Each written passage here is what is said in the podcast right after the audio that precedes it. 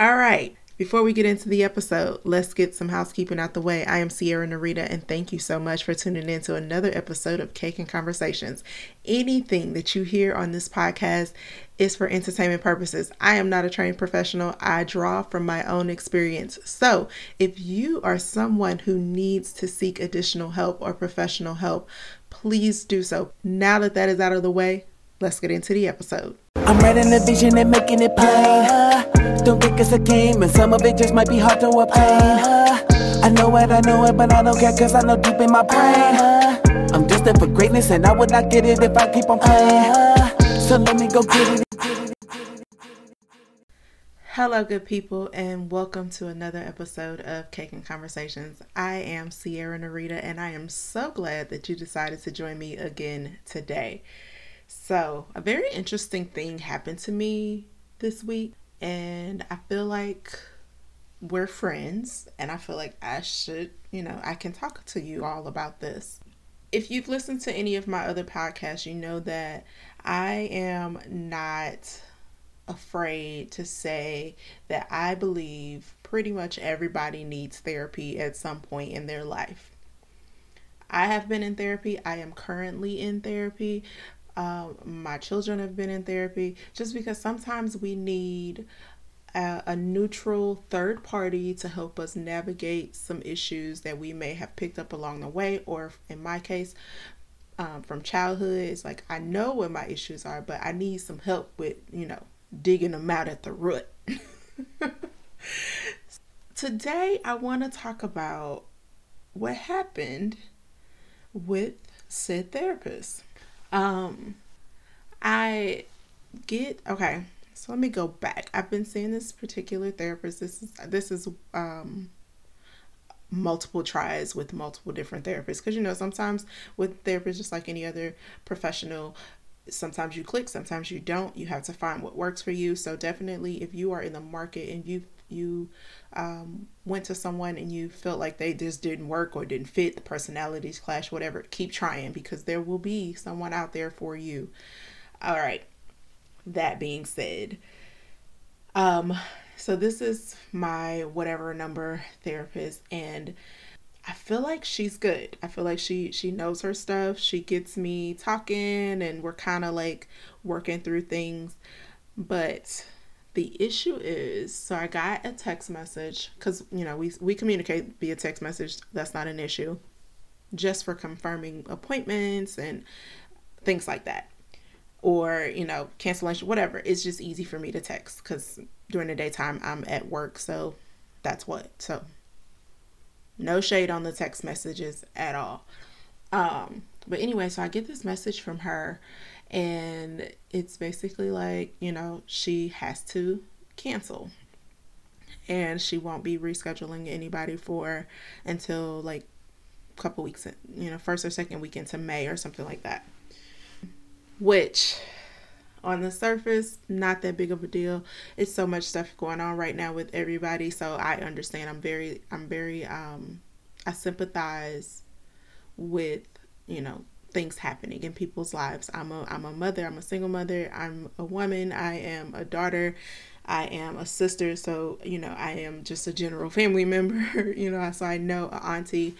I know things happen, so I'm that's not I'm not really worried about that the the issue is I feel like I'm getting I'm beating around a bush, but the issue is, um, I have there has been some things that has come up and and I brought it to her once because I'm like you know if if I struggle with therapists because I feel like they don't follow through sometimes. I expressed my concern with her about my previous therapist just to kind of give her some context on where I was coming from because I'm committed to finding someone who really works for me because I want to I want to like get through all of the the stuff that I, I need to get through. And it's not to say that i'm not a whole because i feel like i am a whole person. You know i am whole. Um i can probably live the rest of my life without going to a therapist at this point. But I recognize for myself that there is some additional things that I need help with navigating. So, in the past, there's been like t- two times, I believe, where appointment was missed or like she wrote it down wrong. And so I would like text her, be like, Did we miss an appointment? And then like the next day, she'd be like, Oh, we have an appointment today. I'm like, Did you write it? Like, what happened? Like, how did we miss this appointment? I feel like I'm rambling. But it's like, how did we miss this appointment? Um, I wrote it down. We had a conversation about it. I'm very, you know, specific with my recollection of the conversation that we had pertaining to this appointment. How is it that I have it on a Monday and you have it on a Tuesday? Okay, potentially an honest mistake. But then there was another time before that where um, I show up for my appointment and she's not there. So I, you know, reach out to her. I'm like, hey, what's going on? I'm here at the office. You're not here. Oh, I'm sorry. I had to go out of town. I tried to call you. I'm like, well, I've been out of town for like five days. So, in unavailable, um, at the very least, send me a text message or, you know, so, try your, try, try harder to get in contact with me to tell me that you're canceling the appointment. So it's been like all these little things that individually they may not have been that big of a deal, but collectively it's like it's a pattern.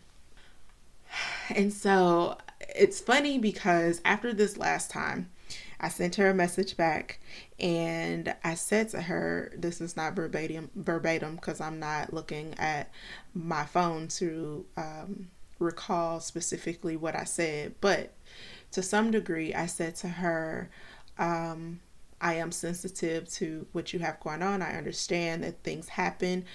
Um, however, I feel like this relationship, professional relationship as it as it is, I feel like this relationship is very similar to a pattern of relationships that I've recognized within myself to where I hold on to relationships that seem on the surface as if they are going to work and I hold on to those small things that may shine bright for the person, but in reality, it's actually doing me harm because I am in the end losing.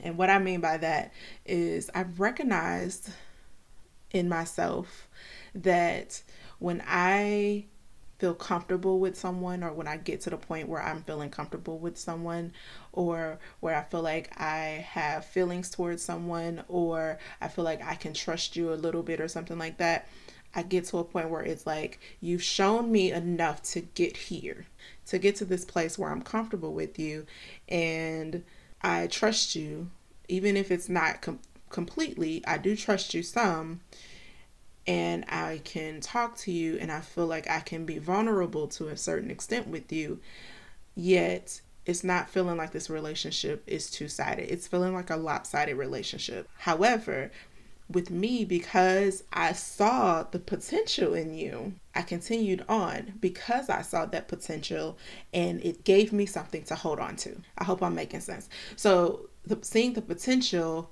in her as as my therapist gave me something to hold on to even though I potentially shouldn't continue the therapist relationship. But because I don't want to start over because I don't want to establish a new relationship because I don't want to have to find someone else that may fit me because I do feel like again with without all of the extra issues that have happened, I do feel like she fits me very well. My personality style, she gives me homework, which I have yet to be able to find a therapist who gives me homework and then actually we talk about it in the next session. So she does these things and I did not tell her about them. So there's that aspect too. So I feel like these things are things that are natural to her.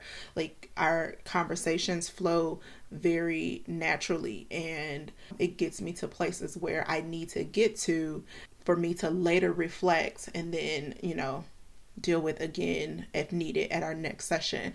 But it like I said, it made me it made me realize that this is a pattern for me. And not saying that again, I recognize this this most recent thing. And this may be me making up excuses. I don't know.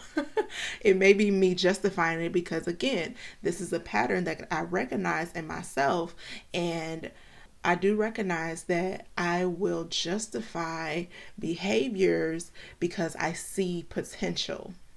And that's it's crazy because like I said I recognize it and the thing is not that I recognize it. The issue is that I don't really know how to correct it without completely separating myself from said relationship. Not necessarily speaking about the therapist, but her too.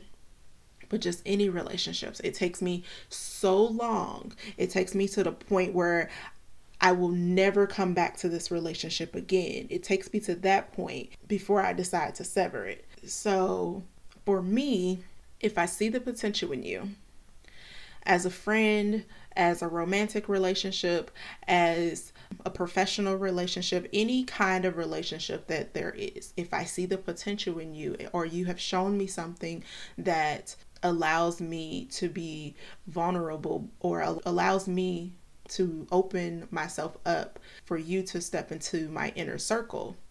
If you've shown me that, then I try my best to hold on to you no matter what you start to show me in the interim, no matter what you start to show me during the process of this relationship, I still try to hold on to what you've shown me in the beginning. So I said all of that to say that when we are developing new relationships with people, when we are starting new relationships, professional, um, romantic, friendships, whatever type of relationship this may be, when we are starting new ones with people, we need to allow ourselves time to truly get to know this person.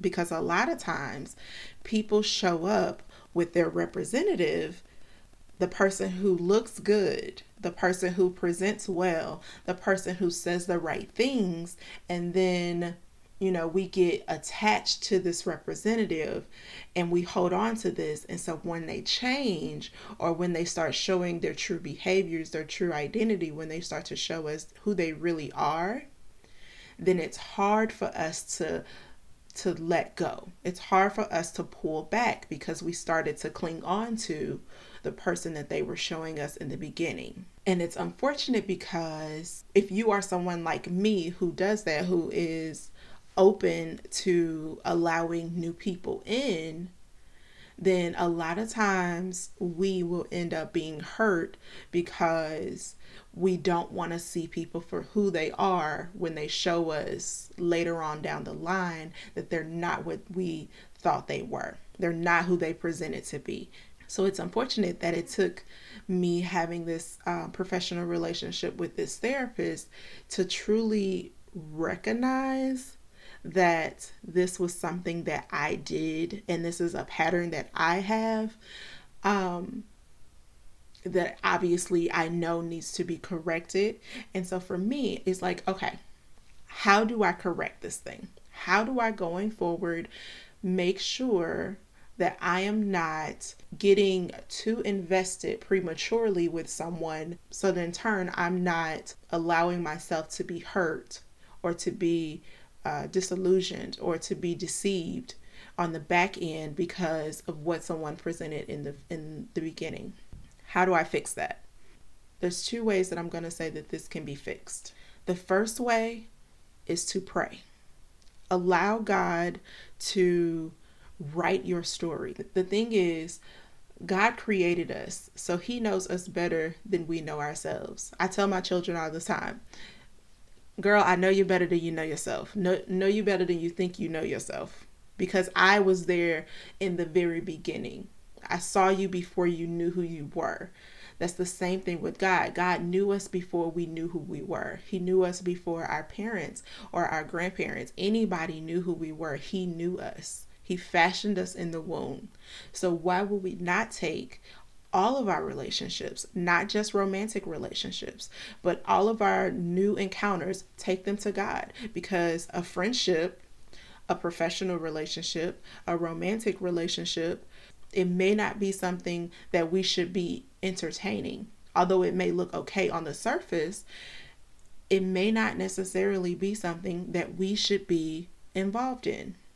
So ask God, ask God, go before the Lord in prayer and say, Lord, what is it that you want me to get from this person if I should be getting anything at all?